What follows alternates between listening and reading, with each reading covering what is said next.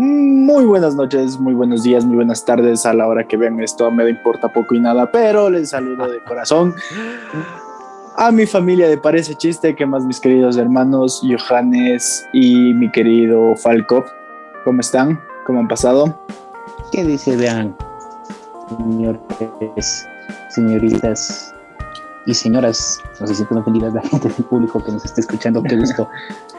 Una semana más con ustedes este retorno que parece que les está gustando, al menos eso nos han dicho. Sí, los datos. Y ahorita vamos a, vamos, este, esta temporada va a ser variada. Disfrútenla, gócenla, vamos a estar mucho más variados que las anteriores. Sí, eso sí, de ley. Este, nada, fui a saludaron ya. Buenas noches, mi nombre es tal, soy del grupo tal, del curso tal. No, no, nada, este, bacano. Decidí estudiar esta carrera. Mi mamá, a mí me cabreaba eso, verdad, te juro. Todos los semestres era ley que había un profesor, no importa quién era, siempre había un profesor que te preguntaba, se paran, se dicen su nombre, cómo les gusta que les digan y por qué escogieron esta carrera. Es como que, chucha, al quinto semestre, a la 25 a la veintipico de ABA presentación, ya te das como que esas dos de la plena, ¿por qué chucha escogí esta carrera? Creo que es una especie de cernidera ahí para los los dudosos, así. Es como que la pregunta que te hace el profesor de filosofía cuando estás en primer bachillerato, ¿quién eres? Ah, qué pregunta ¿Quién eres? Yo soy tal. No, no te pregunté cómo te llamas. Y ahí empezaba toda tu. Yo creo que ahí empezó toda mi. O sea, ah, no, en mi colegio. pues armar metal. o sea, no sé, en mi colegio en quinto curso el sedazo fue llevarnos al anfiteatro y el que aguanta está bien encaminado y el que no aún puede pedir el cambio. A la mierda, loco. Qué denso es un anfiteatro, loco. Sería interesante grabar una, una, serie en el anfiteatro de la central, mijo. Chucha, esa cosa sí da miedo. Oye, es, era bacana, loco. Es que yo sí me acuerdo en quinto curso todos frescos y el profesor dice, bueno, ¿qué quieren seguir? Y todos, médico, enfermera, la que te parió, bla, bla, bla, bla. la tuya por si acaso, y era como que, ah, sí, sí, bueno, pues vamos a ver qué tal sirve para eso. ¡Pum! Al anfiteatro. No, rey, qué denso. Ay, se va. Yo, loco, yo era como niño en juguetería. Yo me sentía con, con plastilina Play-Doh ahí. A ver, ¿cuál es el eh, qué divertido. ¿Cómo? ¿Qué? Ay, qué genial. plastilina Play-Doh, qué enfermo. Era igual de Manolito, loco. Era como esos juguetes de Hasbro que puedes abrir, mover, sacar y volver a guardar. Era perfecto. Eran Legos para Me sentía... ah eran legos para vos. Claro, era como un rompecabezas del cuerpo humano, así, ¿es, ¿dónde va el estómago? Aquí, eh, ya, que sí. bien, hijos, bien, bien. Bueno, ya estamos hablando mucho para Fernalia. Este, nada, ¿cuál es el episodio de hoy día de nuevo? O sea, digo, no. Entre decepción. A ver. Porque nos dijimos entre nosotros, la verdad. Solo tienes que haber dicho cuál es el capítulo de ahora. Sí, y espero no borres esta parte porque está muy graciosa, la verdad. Pero bueno, el capítulo de hoy es entre decepciones amorosas y terapia. Ya, y explícanos por qué te hice presentar a ti este programa. o sea, a ver, yo soy una persona que la gente que la gente que me conoce a mí más a fondo sabe que yo estuve en terapia cinco años casi que seguidos. De los cuales eran por varias razones tenía muchas, muchas razones del por qué estar en terapia, pero una de esas era porque tenía mi pareja que era, bueno, éramos muy tóxicos y creo que todo el mundo cuando es muy joven tiene esa etapa de su vida de ser tóxicos con su pareja y su pareja con ellos y, y ya bueno, ya todos conoce la historia. Correcto. Así que... Quiero, quiero aclarar que en este programa, o sea, primero que nada, no vamos a dar terapia Segundo que nada, no somos terapeutas especializados, somos tres brothers que hablan eh, de sus experiencias y desde su experiencia. Por los codos. También por los codos, por los dientes a veces incluso. Entonces, eh, nada, solo tengan en cuenta eso. Eh, creo que solo el Sergio y yo hemos asistido a terapia y el Johannes le no ha ido a terapia nunca en la vida. ¿Es correcto? Johannes? No. Correcto, nunca he estado en terapia, por eso era, interesante el, matiz de este tema, porque prácticamente somos tres amigos que hemos visto el tema de la terapia desde tres perspectivas diferentes. Alguien que Ujú. estuvo mucho tiempo porque obvias razones, como lo he dicho, lo necesitaba y se dio cuenta. Alguien que estuvo menos tiempo que es Ujú. Falco, que él por decisión propia dijo, ok, lo necesito Sí. y lo Sí. afrontó. Y yo que la verdad nunca he estado y la verdad, seamos honestos, en ese podcast aparece. Yo cuando escuché que mis amigos me dijeron esto, yo les dije, ¿en serio? O sea, yo me sorprendí, para mí fue, ok, no, no me lo esperaba. Y es una perspectiva diferente. Correcto, correcto. Entonces, a ver, eh, yo- déjenme comenzar a mí ya, porque yo, yo soy el más flojito. Después nos vemos con, con el Sergio. Yo creo que asistí a terapia, si bien el título de este podcast es entre decepciones amorosas y terapia. Sí, es bien cierto que, que, que yo asistí a terapia por, por, por esta vaina de una decepción amorosa, pero también es bien cierto que en esa terapia no solo entendí que estaba necesitado de terapia por decepción amorosa, sino de un montón de cosas. O sea, la gente que no cacha mucho la terapia, eh, y Johannes, esto también es para vos.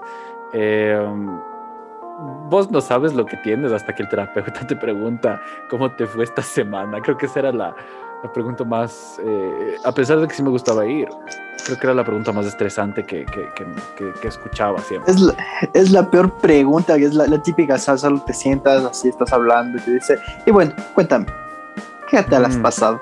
Hija de puta, no sabes por dónde empezar. Ajá, es extraño, no es, no es como, por ejemplo, cuando conversamos entre los tres, como, ¿qué fue? Como, ah, nada, todo bien. No puede, ahí no puedes decir todo bien, loco. Es imposible, porque desde que entras ahí, vos sabes que el man está ahí para, o la man, o quien sea que te esté atendiendo, están ahí para, para escucharte, para calarte tus, tus, tus tonteras. Y incluso otras tonteras que no cachabas. y es bien, Literal. es incómodo al principio. Yo, yo admito que sí, es incómodo un poquito al principio. O sea, para mí, sí, Pero- para mí, o sea, es incómodo, es incómodo por el, por el hecho de como que tú, o sea, como cuando te desahogas con un pana, ¿no es cierto? Te desahogas con un pana, tu pana te da consejos, como que está ahí chill, pero con alguien que es especial, cacho, o sea, es, es estudiado, es, tiene, incluso tiene doctorados, maestrías en eso, es como que los consejos de tu pana quedan en nada y... Y, y es, es por eso, o sea, por eso yo creo, que, lo, bueno, yo, por mi parte lo tomaba incómodo, porque es como que tiene una respuesta para todo, así es como que, sí, bueno, ya no es el típico vales verga de tu pan, es, el- es como que una respuesta lógica y te quedas como que mierda, ¿por qué no hice eso?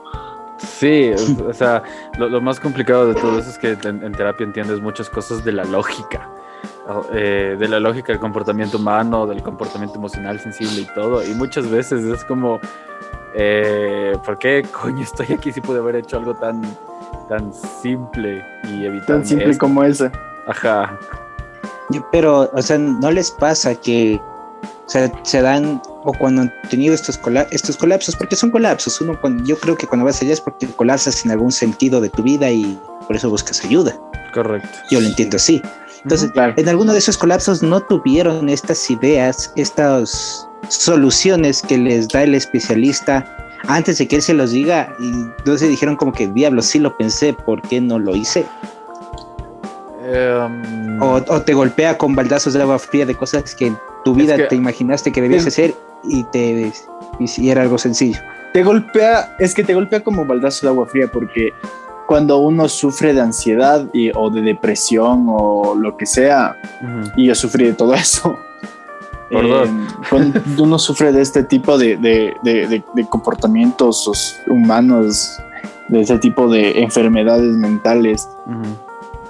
uno no piensa. O sea, es- por ejemplo, yo sufría mucho de ataques de, de- de ansiedad, a tal punto de que yo llegaba a convulsionar. O sea, es como que estaba, estaba acostado al lado de mis padres y convulsionaba, sí, pero, pero era por la ansiedad, ¿cacha? Ujú. no, no podía controlar mi cuerpo y mi cuerpo llegaba a un punto de, de estrés tan alto que solo convulsionaba, así literal, así convulsionaba, loco, así convulsionaba en el colegio, convulsionaba en casa, fue, o sea, fue, fue horrible, así, no se lo, no se lo deseo ni mi peor enemigo. Exacto. es- Y, Sigue, sigue. y, y en esos momentos no, no, no, o sea, estás pasando por un mal momento, un pésimo momento en tu vida que no sabes cómo actuar, ¿cacha? Y no sabes cómo, qué hacer, qué decir, a quién decir, a quién pedir ayuda, a quién no, o sea, no sabes qué hacer y y solo actúas de manera básicamente espontánea o de, de manera sin pensar, o sea, no piensas, o sea, es como que tu mente se desconecta de tu cuerpo y tu cuerpo solo actúa y, de- te lleva a tomar malas decisiones, haces pendejada y media y eso termina afectándote después en tu, en tu vida diaria. Exactamente, eso es de hecho, o sea, al, al- Sergio le daban ataques de ansiedad, yo igual tenía ataques de, de- de ansiedad y un poco cuando te golpea la depresión. La pregunta del Johannes es válida, como es como que, ¿por qué se desconectan y no piensan en lo lógico y en lo que deberían hacer? Y es porque durante toda tu vida, si es que no has tratado ciertos eh, traumas o golpes o situaciones o circunstancias de la manera correcta y solamente los bloqueas, en un punto todo eso rebasa. Entonces, por ejemplo, como el el- la conversación de este podcast se, se redirige todo a decepciones amorosas, eh, aclarar que de hecho esta no es culpa de, ninguna de mis exparejas, sino es netamente mi culpa. El comportamiento que yo tuve con ellas era un comportamiento muy dependiente y muy sobreprotector. Y, y todo eso compagina al final, al, al final de, de- cuando yo decido tomar terapia, porque que es, es como una máquina, te conviertes básicamente en una máquina y sientes que para lo único que naciste es para lo único que eres bueno, que en mi caso era eh, pues, proteger y como que estar todo el tiempo ahí, ahí, ahí, ahí, que tampoco, que no es nada, no es nada, nada sano. ¿Qué haces? Nada lo que pasa es- y tampoco es nada sencillo. ¿Qué haces y qué pasa cuando le quitas a esa persona que está acostumbrada toda su vida? Ni siquiera es un comportamiento solo de lo que dura la relación, sino de toda su vida. Cuando le quitas a esa persona todo eso y no sabe qué hacer, o sea, te nublas completamente y tu juicio lógico se reemplaza. Y ahí es cuando tomas decisiones a veces estúpidas o tomas decisiones sabias. Yo, considero, a, pesar de que sí fue una decisión muy dura para mí, porque sí me daba miedo, porque sí era como que hay todo este eh, mal pensamiento, digámoslo así, alrededor de, la terapia. Entonces me daba miedo del que dirán y todo, de que yo no estoy loco y que ni qué, que ni cuánto. Eh, pero tomar esa decisión de ir a sentarme con un brother y que me pregunte todas las semanas qué onda, sin mentirte, y al Johannes lo he dicho, y al Sergio también, y de hecho el Sergio lo vio, chucha, sin mentirte, esa nota me salvó la vida, loco. O sea, dejándonos de esa nota sí me salvó la vida. Por Claro, dos. pero O sea, con el tema, con el tema este social de que te, de que del que dirán, no sé, yo en esa parte supe manejarlo bien, porque es como que todo el mundo decía como que chucha, estás yendo a terapia, eres loco, así, cualquier huevada me decían así, loco. Bueno, esas falsas amistades que, que se dice así de manera, de manera gente sin, sin criterio, diría Exacto, yo, porque Exacto, gente sin criterio. Claro, es- o sea, cuando yo, por ejemplo, le decía a mis mejores amigos como que ñaño estoy yendo a terapia y los manes como que chucha, ñaño ve, si necesitas algo, si necesitas que te debe, me apoyo. Y hay esas personas que les digo, loco, yo voy a terapia, y así como, que, ¿qué te pasa? ¿Estás loco? ¿Qué chuchas? Y yo de esa manera lo, lo empecé a tomar más como que con gracia. Y cada vez que como que sonaba- to- se tocaba el tema de que yo iba a terapia, decía como que ve, conmigo no te metas, yo estoy loco y tengo un certificado, porque yo tenía un certificado de... Literal, yo tenía un certificado de, de, de que iba a terapia. Y decía, ve, conmigo no te me, ve, conmigo no te metas que yo tengo certificado, bro. Así que cuidadito con lo que me dices, así. Pero Tengo yo certificado por joder, así. Literal, Tengo un certificado y un cuchillo en la maleta, tú dirás quién sale perdiendo aquí. Yo puedo salir de la cárcel, pero vos, verga, te mueres. Es cualquier huevada, loco. Qué. Buenazo. O sea, pero eso yo lo, yo lo empecé a tomar a broma, porque en esa parte, cuando uno está mal, no sabe cuando, cuando la persona que te rodea, las personas que te rodean son buenas para ti, porque al final eso también influye bastante, ¿cacha? Ujú. A mí sí me influía bastante. Yo, literal, me alejé de tanta gente cuando, cuando ya empecé a salir de terapia. Literalmente por allá, por el 2019, ya fue mi último año que fui a terapia. Eh, me alejé de tanta gente, o sea, me alejé de tanta gente que, brother, ahorita tú me ves y soy una persona diferente a la del 2017, loco. O sea, a la, a la final sí es cierto que eh, la terapia te cambia. Y denso, porque yo estoy más que seguro que, por ejemplo, antes del 2019, que es cuando yo tomé terapia. Sí, en 2019 tomé terapia. Antes del 2019 yo podría como que pensar lo peor de mis ex. Ahorita ya en este punto álgido de mi vida, en realidad a, todas ellas les, les, deseo lo mejor y en realidad no solo a ellas, sino a un montón de amigos y un montón de personas que estuvieron en mi vida y luego se fueron por A o B situación. La, terapia me ayudó a eso, ¿cachai? Porque yo tenía un montón de remordimiento por, por las cosas tensas que pasabas, qué sé yo, eh, los engaños, malentendidos, mentiras eh, y, cosas que a la larga vos sí es cierto que aceptas de otras personas, pero también es cierto que vos también te pones un límite de hasta dónde aceptar el, el, trato del otro. O sea, sin mentir. Eh, claro la cosa con, con, la terapia es que el peor enemigo ahí eres vos. Vos contra vos mismos y, y es como que no te mueves, viejo. O sea, le puedes ganar incluso a la roca si te da la puta gana, pero a vos es bien difícil ganarte porque muchas veces no quieres. No quieres como que afrontar la huevada de que estás mal, pero tienes que hacerlo, mijo. Incluso si estás con pareja y, y tienes, qué sé yo, algunos pensamientos medio tontos, tienes que hacerlo, loco. La final, porque eso también puede ayudar no, no, no hablo esencialmente de terapia de pareja, hablo esencialmente de terapia para vos, como persona.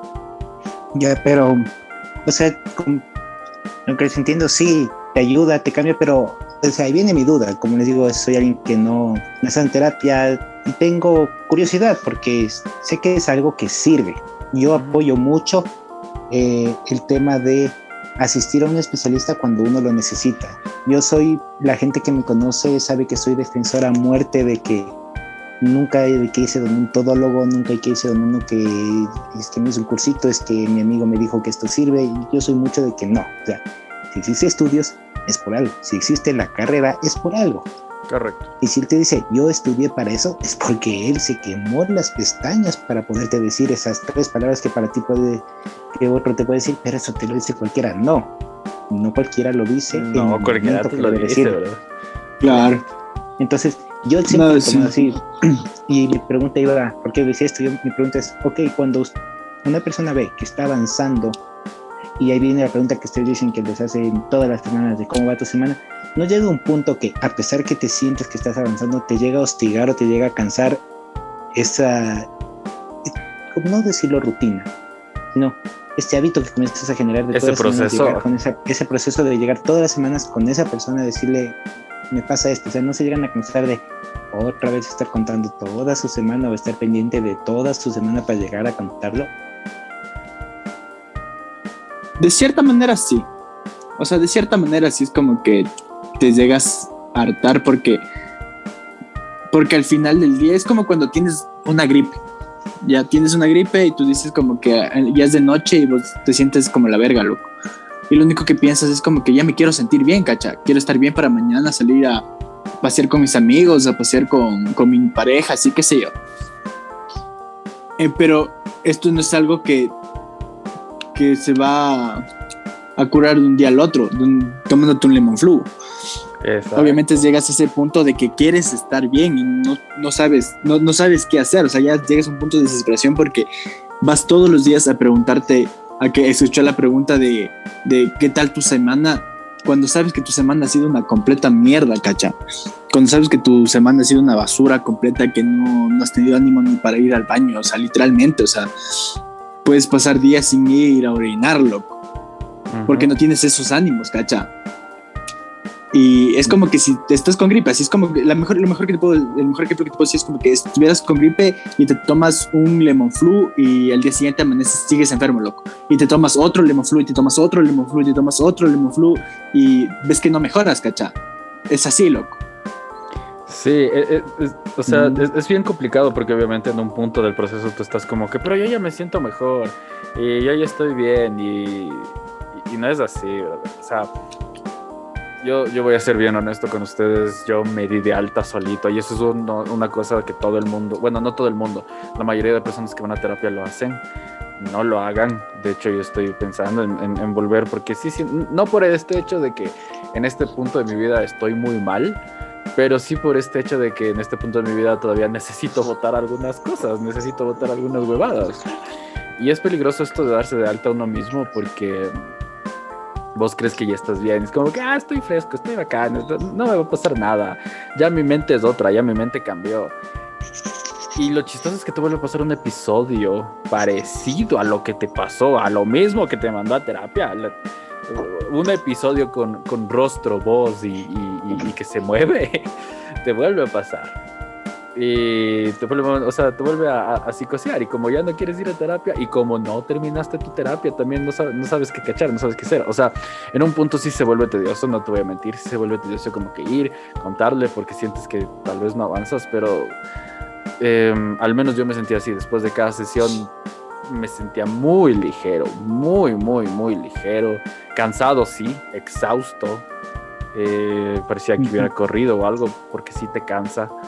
Pero en general eh, no, no te hace tanto daño. Ya, o sea, más es como que, perdón, o sea, más es como dices, como un alivio, o sea, el saber que por fin alguien te escuchó de verdad, Exacto, es o que sea, que, que te escucha y que sí te dice algo que te, que te, fun- que te sirve, o sea, algo Verás, que sí te yo- llega a importar. Exacto, yo, yo considero que todas las personas sí deberían ir a terapia por lo menos una o dos veces, o sea, deberían tener unas sesiones largas eh, una o dos veces al año. Pero lo que también hay que tener en cuenta es que incluso en terapia pueden ellos eh, determinar ciertos comportamientos psicológicos que tú tienes que pueden ayudarte o afectarte. ¿A qué me refiero con esto? Me refiero específicamente que hay personas que van a terapia a enfrentar el duelo de un familiar, a enfrentar el abandono de la pelada, como nos pasó a mí y Sergio, um, a enfrentar un montón de cosas. Y hay otras personas que van a enfrentar el no saber por qué no quieren levantarse de la cama, el no saber por qué no tienen ganas de nada todos los días, el no saber por qué no tienen rumbo en su vida. Y eso es lo más, o sea, al Sergio y a mí nos, nos tuvo que pasar un- una cosa eh, horrible que gatilló ese momento para que nosotros dijéramos suficiente, tengo terapia. Pero imaginen qué, en qué situación mental y emocional debe estar alguien que en serio no, no, no sabe qué hace cada vez que se levanta, si es que logra levantarse de la cama. Porque a mí me pasaba. A mí me pasó un montón de veces que no quería, loco, no, no, no, no quería estar en la cama, pero tampoco quería estar fuera de la cama. No quería verme con nadie, pero tampoco quería estar solo. No quería hablar con nadie, pero tampoco pronunciaba, eh, pero me, me hubiera gustado pronunciar palabra con, con alguien. O sea, y es una dicotomía súper fea, súper horrible. Y te das cuenta que no estás enfermo fisiológicamente. No tienes gripe, no te duele el estómago, no tienes fiebre, y no es tienes gripe, feelings. gordito. tienes feelings. Entonces, es, Literal. es- ajá, es, es- es denso. Y cuando vas al psicólogo y todo, obviamente el psicólogo sí te da como que te una revisión y todo, y te dice, mire, usted tiene esto, esto, esto, esto. Y cuando ya es más pesado, si es como que, mire, usted tiene un cuadro, qué sé yo, de ansiedad, usted tiene un cuadro de depresión, yo sugiero esto, esta otra. Y es importante, es, es importante eso porque no solo va a repercutir con nosotros, sino con nuestros amigos, con nuestras parejas, con nuestra familia. O sea, yo, saben que un poco más me interesó este, perdón, este tema de la terapia, porque una vez, entre tantos pacientes, como la gente sabe, yo atiendo pacientes, un- a una vez atendí una paciente que era psicóloga. Me dejó pensando porque después de una, de una, de una cita que tuvimos todo, me dice, Doc, usted debería pegarse una sesión. Y yo le digo, ¿por qué? Me dice, porque es workaholic. Y yo, eh, ¿what? tu No. mamá, por si acaso.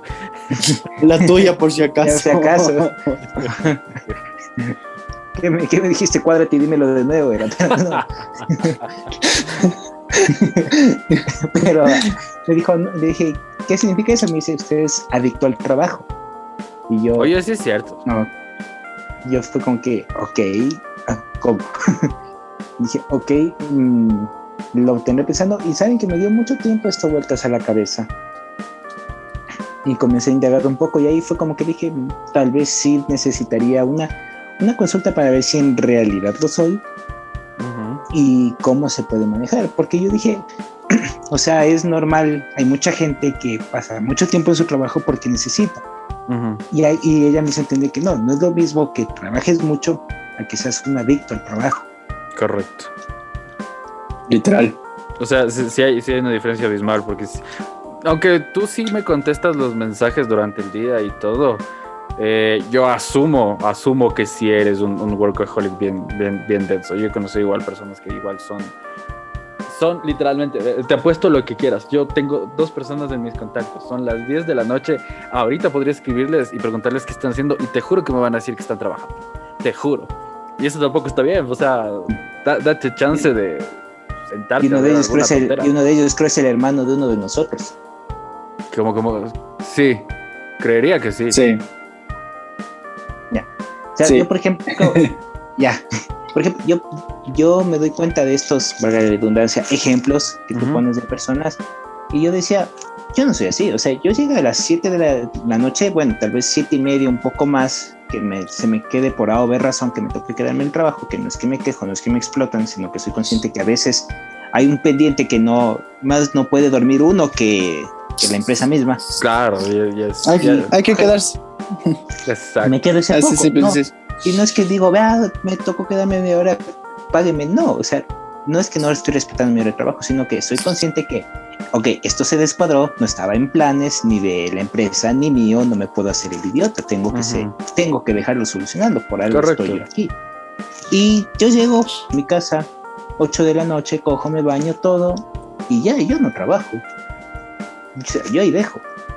Cambio, yo he visto o sea, es, que, tú eres un dentista. Y así no te. Hay, hay tiempo fuera, porque tú eres dentista, entonces yo no cacho, yo no te veo a vos como que, no sé si tengas una salita de espera en tu casa o algo por el estilo, a quien recibas.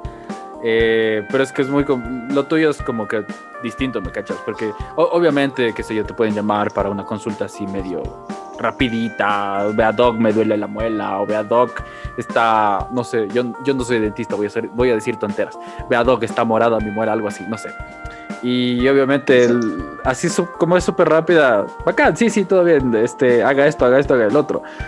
En cambio, yo sí he pecado un par de veces, pero sí un par de veces muy chiquitas porque llego a la casa y es como que me escriben y me dicen, ve, nos cayó esta edición de, de audio, ¿será que puedes hacerlo y todo? Y a veces como quiero hacer el loco, pero es como que no, pero es que yo soy el único que, que, tiene computadora, que maneja la misma computadora que manejamos en el trabajo. Ya, ya, presta, presta, presta. Y yo me dedico porque siendo honestos, esta semana tuve un ataque de ansiedad. Un feo ataque de ansiedad. Y recién estamos martes, cacha. tuve un feo ataque de ansiedad ayer. Y en lo único que pude concentrarme para que se me libere ese ataque de ansiedad y no que no suba de tono, preguntar qué más hago, qué más debo, qué, qué tengo que hacer, qué edito, qué mezclo, qué, qué, qué onda, qué, qué, qué. Y yo iba cada rato y trataba como que de concentrarme solo en eso, solo en eso, solo en eso. Entonces ahí sí tienes un problema porque no estás afrontando el problema principal, sino que estás reemplazándolo con otra cosa. Los workaholics normalmente hacen eso, se quedan mucho tiempo en el trabajo y, toda esa vaina porque tal vez... Y no, e insisto, yo no soy terapeuta, yo, yo no soy psicólogo, yo soy una persona que ha hecho lo mismo. Yo cuando hago eso es porque yo estoy huyendo de algo y no quiero afrontar algo y me da pereza pelearme con algo. Ya, en cambio, a eso iba mi, mi punto. Los que yo les digo a ustedes, le dije a esta paciente, dije, vea, yo llega a las 8 de la noche, yo me olvido de todo el mundo de mi trabajo, mis días libres, yo me doy mis días libres. Y me dijo, no, doctor, es que no es simplemente que usted llegue a su casa y se olvida. Usted llega a las 8 a olvidarse de todo. Pero en el transcurso del día, las cosas que obvia, las personas que obvia por dedicarse a eso. Correcto. No le digo más, asista. Así como yo vengo a su consulta, le recomiendo que asista a la mía yo. Bien jugado. Te la dejo barata. sí, Literal. Muy, sí, muy bien jugado. Pero, o sea, fue ahí, ahí fue como lo que dije, o sea, sí, yo como justifico, yo como defiendo que para todo debe haber un especialista y que hay que asistir a uno. Dije, ok, me acaban de decir que probablemente yo necesito un especialista en este tema. Pero no miento, esa pequeña ayuda, que, ese pequeño comentario, porque fue un comentario que me hizo alguien que sabe del tema, me sirvió porque yo me puse a analizar, obviamente no soy especialista en esto, tampoco es que leyendo en Google pique eso, no, eso no sirve, gente, no sirve. Un par de veces leyendo en Google ya tengo cáncer. No sirve eso diciendo que no, es que doctor, es que yo vi en Google que pasa esto. No. ¿Ves? En, en Wikipedia hasta uno puede editar y poner que las, las benditas cebras se vuelven rosadas cuando uno toma tres pastillas al día y la gente se lo cree. Yo he visto modificaciones en Wikipedia de gente que solo quiere ver arder el mundo. Literal. O sea, es increíble. En Wikipedia habían puesto lo que Marilyn, eh, ¿cómo es? Marilyn Manson se había que ah, la de las dos para costillas, poder. Sí, sí, sí. O, sea, o sea, si alguien que tiene un poco de bases sabe que eso no es así, o los que me acuerdo que fue en Wikipedia donde yo leí hace tantos años, porque en ese tiempo solo había Wikipedia, cuando uno era joven, ahí fue donde leí igualmente de Marilyn Manson, que él en un concierto se había sacado el ojo con una cuchara. o sea, ah, cierto. ¿Por, qué? O sea, uno como adolescente peca y dice, con razón tiene el ojo de vidrio, con razones. yo decía, yo, el es un satánico. Yo decía, eso es ser bien rockstar. Este, este sí no le teme a la muerte. Luego descubrí que existen los pupilentes. Entonces, pero sí. Bueno, pero volviendo al tema. Volviendo al tema. Volviendo al chiste. volviendo al tema. Volviendo al chiste. Sí, o sea, me puse a pensar lo que me dijo esta, esta paciente y comencé a generar ciertos cambios, a prestar más atención a personas que sé que son importantes para mí, que sí, o sea, yo asumía que decía, ah, no, ellos saben que estoy trabajando así, y me enfocaba en lo mío, y no respetaba que la otra persona también dedicaba algo de su tiempo, que no, no son personas que pasan echadas en la cama haciendo nada, que estaban dedicando un poco de su tiempo también en responderme, en saber de mí, y yo no estaba siendo recíproco. Entonces ahí dije, no, a ver, cambiemos el chip y seamos conscientes, no es solo yo, también debo ver en el resto de las personas que me rodean que también, también están ocupados y también están dedicando tiempo. Exacto. Entonces, y para nuestros escuchas, vean lo que un simple comentario en el momento justo de un especialista me sirvió. Que sí, pueden que digan, ok, tal vez Johannes necesita terapia, pero al menos ese comentario a, a mí me ayudó diciendo alguien que no ha ido a terapia, simplemente recibe un comentario de alguien que sabe. Ya, eh, tiempo fuera, tiempo fuera. Yo, yo sí quiero aclarar una cosa. El único que puede mandarte a terapia eres vos. Y ya en ciertos casos del Estado, cuando estás en un juicio, así medio pendejo y todo, y, te dice, señor, usted es acusado culpable, le sentencio ir a terapia. Porque de hecho sí se puede. O sea, sé que en Estados Unidos hacen eso. No estoy tan seguro si aquí lo hacen. Sé que de hecho hay una, un par de recomendaciones a veces que le hacen a, a un sujeto. Pero fuera de eso, el único que puede mandar a terapia eres vos, porque yo sí había tenido una conversación con el Johannes y el Johannes sí me había preguntado y todo, y él me había dicho recién ahí como que no, yo no creo, yo, yo no, no, no he ido nunca a terapia, no, no siento que, que, que debo hacerlo. Y yo no voy a ser de, de, de, mal amigo decirle, deberías, porque eso no sirve a todos, porque en realidad yo no sé, pues, o sea, yo no estoy en la cabeza de semana. y si estuviera en la cabeza de semana me diera mucho miedo, pero ese no es el punto. Eh, cada quien determina en qué momento necesita la ayuda correspondiente. Cuando vos, eh, qué sé yo, te lesionas la rodilla o la mano o algo por el estilo, vos mismo determinas como que, ok, tengo que ir al médico para sanarme. Es lo mismo con tu cabeza y nadie te puede decir o te puede subir al carro y decir, nos fuimos a terapia. no, no, funciona así la huevada. De hecho, ahí le coges más resistencia a la terapia y, y eso no es, no, no es sano. No está bien. Literal.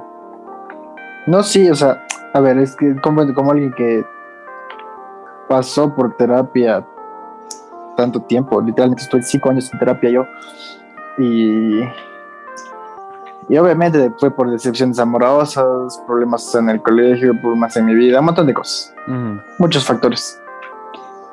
Pero, o sea, sí, puta, cuando te dicen, como por ejemplo, a mí me, cuando cuando me detectaron que sufría de depresión, me hicieron, recuerdo, habían hecho, me habían hecho un, montón de preguntas como que esto pasa, esto, esto, o sea, un montón de preguntas, no me acuerdo ni las preguntas, pero me hicieron un montón de preguntas.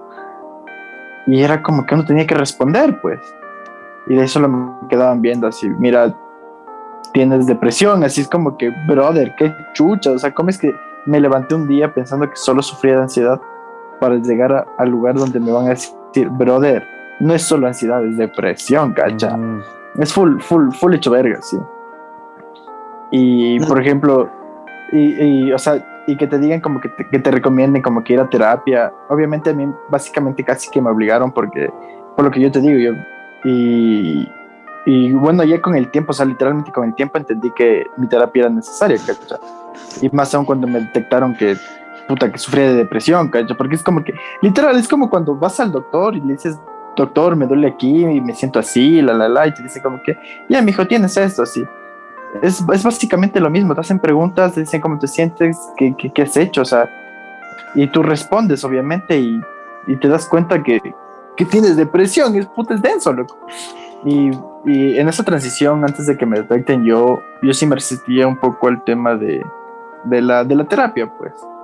Y entendí que era necesaria porque de cierta manera yo sí veía que mejorías en mi, en mi estado de ánimo y todo eso. Y cuando yo me resistía, puta, cuando te resistes es peor, loco. Y te digo por experiencia porque cuando yo decidí resistirme un poco a la terapia, era como que yo iba porque me recomendaron en el colegio, me recomendaron mis padres y básicamente me llevaban así, literal, así. Uh -huh. Me mandaban a, a, terapia. Entonces que incluso y me te decía, enfermas, literal, te solo... te enfermas. Sí, te enfer- o sea, literal, literal, o sea, yo llegué al punto de que me mandaron medicación. Literal, una medicación, era, me acuerdo, era Paxil de 20 miligramos, algo así. Era un me- medicamento tan, pero tan fuerte que literalmente yo estuve como, ¿cuánto tiempo sería? Sin mentirte, casi, casi seis meses, si no mal recuerdo, que yo pasaba durmiendo, loco. O sea, la medica- el medicamento era tan fuerte que yo me levantaba en la mañana a tomarme la pastilla. Desayunaba, ya sea, obviamente desayunaba, me tomaba la pastilla y me mandaba a dormir. La pastilla me mandaba a dormir, loco. Me levantaba a la hora del almuerzo porque me levantaba con hambre y me tocaba tomarme otra vez la pastilla y me mandaba a dormir y así, loco. Claro, así. es que la y en la noche igual. Claro, día, des- almuerzo, desay- almuer- desayuno, almuerzo y merienda, tomarme la pastilla, loco. Qué horrible. Así, pero puta cosa que yo esos seis meses en- sentí que perdí, que perdí todo, o sea, que perdí esos seis meses, loco. O sea, yo, puta, a veces me da ganas de coger el registro civil y quitarme seis meses de vida, loco. Porque en serio es, puta, es, es horrible, loco. Eso es horrible, porque en serio, te juro, solo te levantas y tomarte la pastilla y pum, quedarte dormido hasta, hasta la siguiente comida, literalmente. Por eso fue como que ya, ese fue el momento en el que yo dije, mijo, puta, es momento de que dejes de huevadas, te dejes de huevadas, porque sí está, sí está densa la Sí, ha cosa. estado pesada la huevada. Sí, yo, yo me acuerdo, sí, por ejemplo, sí, sí. eh, solo, solo así súper rapidito. Yo me acuerdo cuando yo dejé de ir a terapia, no fue, por- o sea, cuando yo me di de alta solito, y no fue por cuestiones de que yo sentía que ya estaba bien, sino fue netamente por, por cuestiones económicas. Y esto sí es, a- es abiertamente, esto sí un reclamo, no solo a, a mi país, sino a todos los países latinoamericanos. A esa mierda.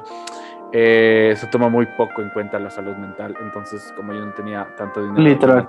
ya no tenía tanta, eh, tanta plata, no puedo seguir pagando mis sesiones. Eh, tampoco es que pagaba un platanal. Y eso era lo más triste, cacha. No pagaba un platanal.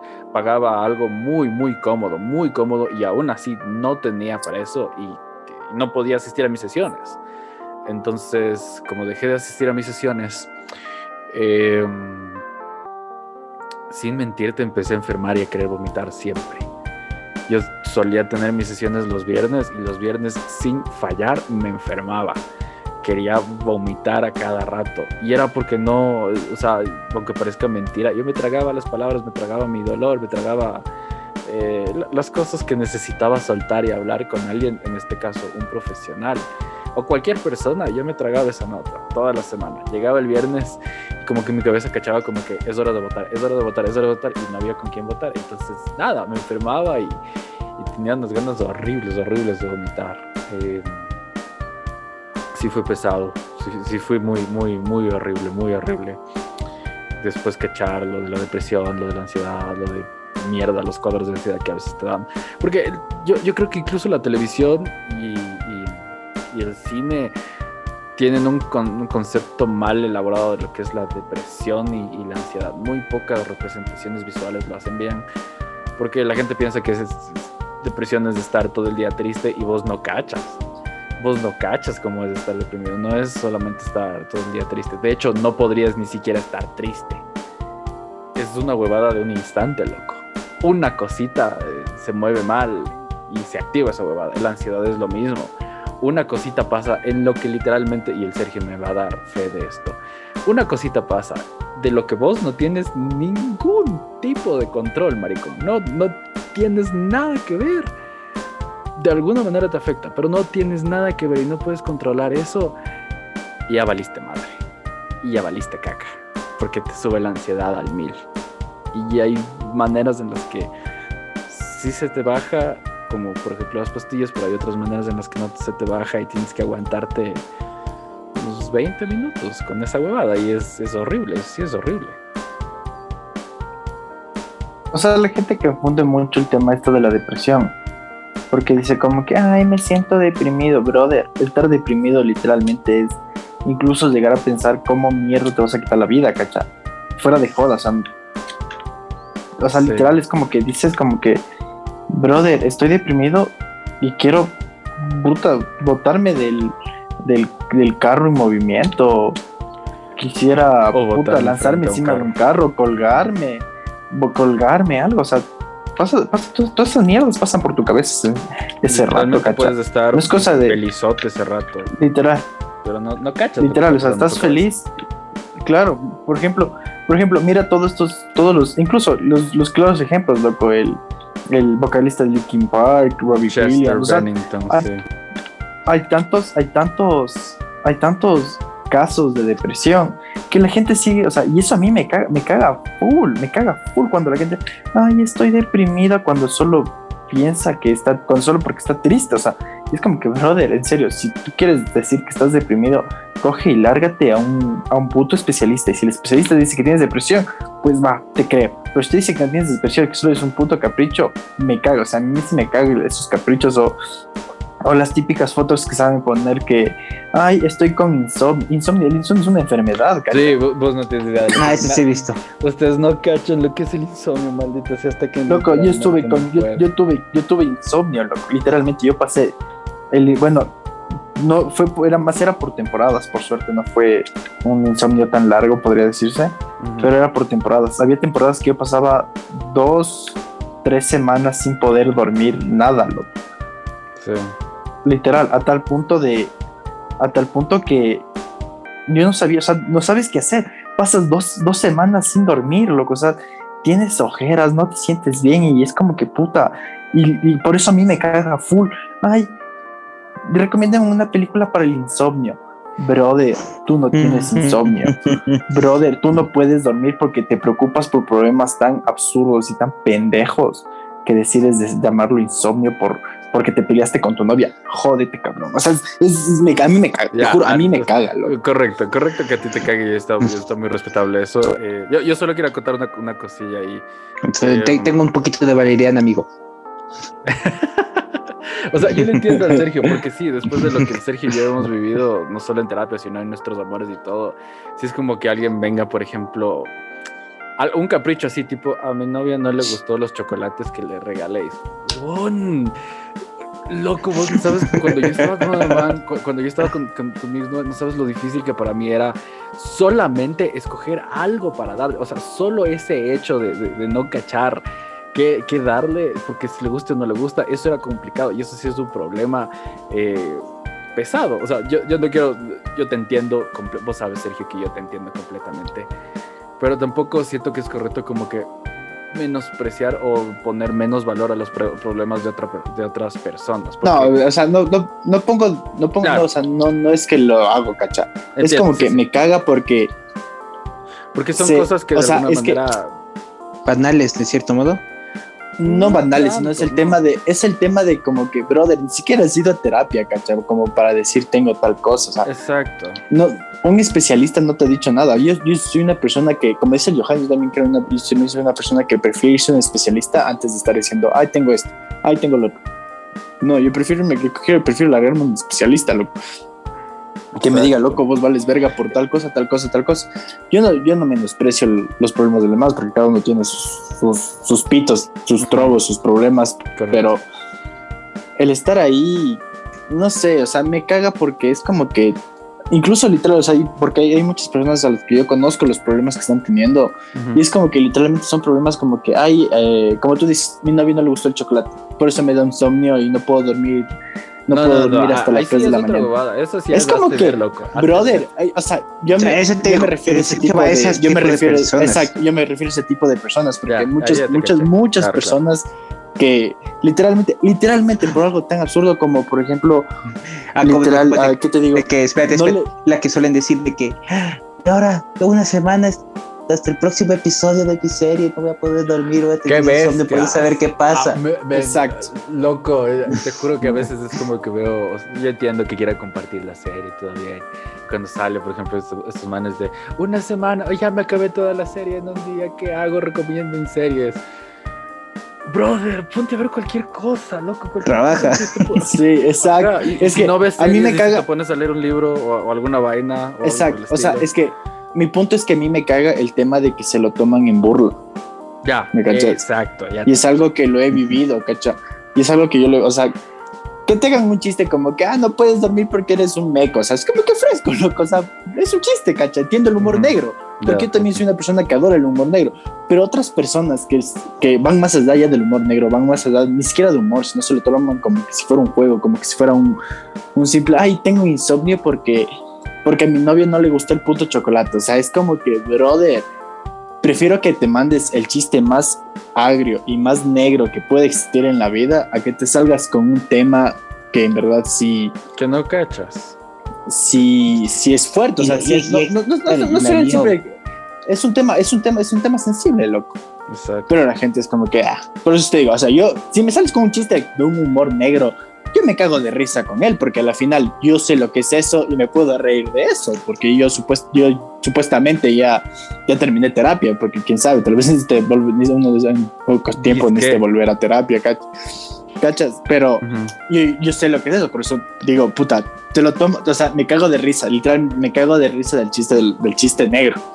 Pero cuando te lo tomas como que si fuera algo como, como que si tan solo fuera una gripe, es como que, brother, es en serio, no es así, ya, ya te voy a mandar, ya te voy a mandar a terapia, o sea, te voy a, te voy a llevar a, a, una terapia conmigo para que veas lo que es en serio estar mal, loco. O sea, la plena, me da ganas de coger y decirle, a ver, esa es mi psicóloga, pues voy a hacerlo, oye, brother, eh, hablar con mi psicóloga que vea todos mis putos traumas, todas mis putas mierdas y ahí sí, y decirle como que ya, brother, ¿tienes insomnio o no tienes insomnio, maricón? ¿Qué, te va a dar, insomnio esta noche? ¿Que no vas a poder el siguiente episodio de tu serie o pensar qué tan oscura está mi mente? Porque eso es lo más jodido. Creo que lo más jodido también es eh, hablarle a tus amigos o a tus seres queridos y todo y decirles, vean, estoy yendo a terapia y que los manes traten de entender que en realidad no se tienen que meter y que en realidad no tienen que decirte, ¿estás loco o qué onda? Yo me acuerdo eh, y esto sí va con saña. Eh, yo me acuerdo que yo tenía un pana en la U, que yo les dije a estos manes, vean, yo estoy yendo a terapia por unas cuestiones que me están pasando en, en, en Vainas. Y estos manes se burlaban de mí y escuchas voces. Y que te dicen, Alejo, puto, puto, puto. Y, y, ese rato es como que sí te da broma ese rato, pero es como, loco, y si te digo que sí. Y, y si te digo que no me dicen esa cosa, sino que me dicen unas cosas más densas o más pesadas te, seguirías burlando, en serio. O sea, te seguirías como que estando hecho, hecho el chistoso. Porque yo no puedo hablar, por ejemplo, por las personas esquizofrénicas porque no lo soy. Y que quiero aclarar que una persona esquizofrénica no es, según tengo entendido, y me perdonarán si es que estoy mal, pero una persona esquizofrénica no es la que escucha voces, sino la persona esquizofrénica está catalogada como alguien que distorsiona la realidad. Imagina vivir toda tu vida con esquizofrenia. Y que encima más tengas que encontrarte con un man que te diga, ah, tienes esquizofrenia, tú escuchas voces, que las voces te dicen que me mates. Loco, eso no es divertido, eh, no es por ningún lado divertido. Le, estás, o sea, le estás burlándote del, del, pobre estado de vida que una persona tiene por ciertos traumas que en algún punto debió haberlo desarrollado. Y no estás siendo empático con esa bobada. Entonces, eh, no jodas, o sea, no, no jodas, callate y, y, deja vivir. O sea, yo lo más cerca que, no sé, tal vez a ti te debe haber pasado también, Falco, cuando, cuando tú estabas así mal, sufrir de paranoia. Ah, sí, sí, sí, sí. O sea, Puta, yo, o yo sea, de hecho en un punto sí, sí, sí escuché voces. Cuando yo estaba bien, bien, bien, bien, bien en la mierda, deprimido, escuchaba mi propia voz diciéndome tantas veces, verga, verga, verga, verga. Y, y te da miedo, Sí. te da un montón de miedo. Sí, es lo, es, lo, es lo más cerca que uno está a la, a la, a la paranoia, literal, a la esquizofrenia, perdón. Porque yo también, o sea, yo también pasé por eso, ¿cachai? Era como que yo escuchaba voces que me gritaban, gritaban mi nombre, así como que me llamaban, loco. Era como que, Sergio, Sergio, ven, así, pero como que desesperados, loco. O veía, veía sombras pasar a mi alrededor, así. Así full heavy, loco. Yo sí, yo sí, tú- yo sí, yo sí pasé por cosas full heavy, loco. Y es Y como eso que... no es, no es del Chucha. cuco, no es del diablo, no es, ay, este manda de haber jugado la Ouija en el colegio. No, váyanse a la mierda, locos. en No, serio. brother. O sea, literal, yo me acuerdo clarito. O sea, y esta, bueno, esto me voy a ver un poco con mi audiencia también. Sí, todo. Que me acuerdo, em, yo había terminado con mi pareja. Y bueno, o sea, de cierta manera, ahorita que lo pienso, o sea, yo sí soy full agradecido con ella. Y siempre, o sea, siempre le voy a tener un cariño inmenso, siempre le voy a querer, cacha. Y si algún momento le, le- le veo en la calle, yo le abrazo, le saludo como, como que si fuera mi mejor amiga. Y es así, loco. Y yo en este momento había terminado con ella y yo estaba re mal, o sea, aparte de que tenía mis trobos, aparte de que tenía mis convulsiones, que me tomaba mis pastillas que me dejaban, no me dejaban dormir. Era la primera vez que salí en semanas, literal, en semanas, en meses incluso, la primera vez que salí, cacho. Ya, te cacho. Y era una fiesta que ella era una de las organizadoras de la fiesta y fue como que bacán, le voy a ver, o sea, no, no yo, yo no- no- nunca pensé en como que, ah, voy a regresar con ella, qué felicidad, no, o sea, era como que voy a verle bacán, o sea, bacán, voy a verle, es mi amiga, cacha. Y fui a verle, todo bien, y, y me acuerdo, mis amigos vieron que yo no me sentía bien, me vieron actuar un poco raro en realidad incluso. Y esa semana fue una de las semanas más difíciles de mi vida. Porque había ido a terapia y como te digo, mis amigos me veían un poco raro y me dijeron como que, brother, ¿sabes qué? Vámonos, cojamos nuestras botellas que compramos y trajimos y vámonos de aquí. Y yo, no, no, tranquilos, porque mis amigos, incluso mis amigos estaban vacilando con, con sus culos, cacho. O sea, mis amigos estaban con chicas, así, literal. Ya, Me dijeron, ñaño, y les dijeron como que, brother, mi pan está mal, nos vamos. Y en esa puta siempre voy a estar agradecido de mis mejores amigos. Y, y me acuerdo esa vez, solo nos- me subí, hasta mi- el- uno de mis mejores amigos estaba en el carro y solo me, solo, solo me senté a un lado del, del auto, o sea, me acerqué a la ventana y me puse a llorar, loco. Me puse a llorar, pero como niño ya. y pensaban que era porque por mi, por mi ex, porque le había visto a mi ex y todo eso, y no era así, loco. Sino que esa semana yo decidí contarle a mi psicóloga de que de todo lo que estaba pasando, de que escuchaba las voces, de que veía cosas, y se preocupó un poco. Y me dijo, Sergio, o es esquizofrenia o es paranoia. Y yo me sentía, yo, yo en la fiesta me sentía bien. Y obviamente cuando estás en un entorno social que no es acorde a la situación en la que tú te encuentras, escuchas voces, loco, escuchas voces y ves cosas. O sea, es, es full heavy.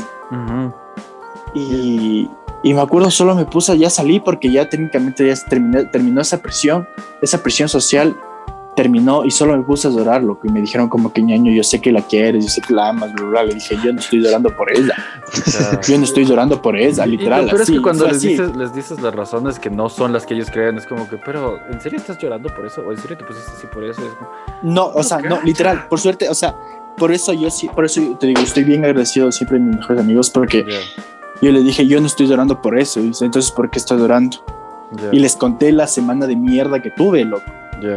Y lo único que hicieron, me abrazaron y me dijeron, ñaño, vamos a estar contigo hasta el final. Y si escuchas voces, no me importa, loco. Si quieres, me drogo tanto. O sea, claro que no, no, no, no, no sabían No qué decir porque no es- exacto, o sea, no sabían qué decir. Fue como que, "Dro- loco, me voy a drogar tanto que me voy a meter en tu cabeza y les voy a sacar la puta las voces. O sea, esos son puta, amigos eso yo full agradecido. Claro, esos son Claro. amigos. O sea, yo no voy a dejar, o sea, literal, no intentaron- me dejaron solo. Intentaron Literal, apoyarte o sea, a su manera, Claro, a su, en claro, que, su con manera. lo que podían. Y una vez que terminé las pastillas, me acuerdo, un, mi mejor amigo me dijo, ñaño, ¿sabes qué? Tú no estás bien, te conozco. Tú no estás bien en tu casa. Yo así, chucha, niño, es que no estoy bien en ningún lado. Ya, bacán, vamos a hacer una prueba. Vente a mi casa. Pasé una semana en la casa del man, así, de lunes a domingo, loco. Pasé en la casa del man. Y el man, hijo de puta, o sea, yo justo ya estaba, me había reducido ya la dosis y me tomaba las pastillas solo en la noche. Ujú. Y pasé en su casa de lunes a domingo. Brother, puta, para mí fue uno de los momentos en que me ayudó a salir más adelante, ¿cachai? O sea, me ayudó a salir de, la, de, de todas las mierdas que pasaba. Porque Sí. fue un cambio de aire, porque su, su, su familia me trata como uno más, su familia me trata como un, un, un primo más, un hijo más, un sobrino más, ¿me cachas? Te. Y por eso yo siempre fui agradecido con él. Y, y hasta el día de hoy, así, por eso es como que yo agradezco porque tuve amistades tanto de, de que hijo de puta estuvieron conmigo hasta el final y amistades de que, ay, vas a terapia porque estás loco. Sí, ya sé, cabrón. Tengo un puto certificado de que estoy loco, pero no necesito que me lo, no, me- no necesito que me lo digas en la cara de nuevo, cacho. Correcto. Por eso es como que puta, te es lo full heavy, te burles. Exacto, te lo cuento es porque básicamente estoy confiando en ti. Porque si no confío en ti, no te dijera que voy a terapia. Para que sepas, brother, nada más. Eh, sí, este tema sí estuvo bien, bien, bien complejo, bien complicado, Un pero poquito, un tema un poquito más serio. Gente, por Poquito, poquito fuerte para que nos vayan conociendo de a poquito más. Que Sí, pero todos aquí estamos locos. Todos, mi- mijos, todos estamos locos, todos necesitamos terapia. Cada quien verá si la toma Sí. o no. Es lo último que yo voy a decir en este podcast. todos No, tienen. en, en este episodio, no en este podcast. Por Bueno, favor. en este episodio. Hablando sí, con propiedad. este episodio. Hablando con propiedad. Discúlpeme, discúlpeme, caballero. Bueno, eh, Disculpe, caballero. Nada, como recomendación a, Estimado, a- mi a estimado. todas la- la- las, lo- la- las personas que nos escuchan, si en algún punto sienten por, por alguna razón que necesitan ir a terapia, hablen con su persona más cercana y díganles, vean, necesito terapia. Si esa persona no les cacha, eh, de todas maneras, si ustedes sienten que necesitan ir a terapia, vayan a terapia. Y a todos los que están siguiendo terapia y a todos los que están teniendo problemas, mijos, mijas, mijas, tranquilos. A, a la final todo va a estar bien. Se los dice alguien que fue a terapia. A la final todo va a estar bien, tranquilos. Como ustedes ven, mi gente, somos tres amigos, personas normales, con muy comunes, por así decirlo. Y vean las, hay diferentes mundos, diferentes opiniones, diferentes cosas que uno puede pasar y que uno dice, no, es que eso no le pasa a todo tipo de gente. No, viejo, amiga, a todos nos puede pasar.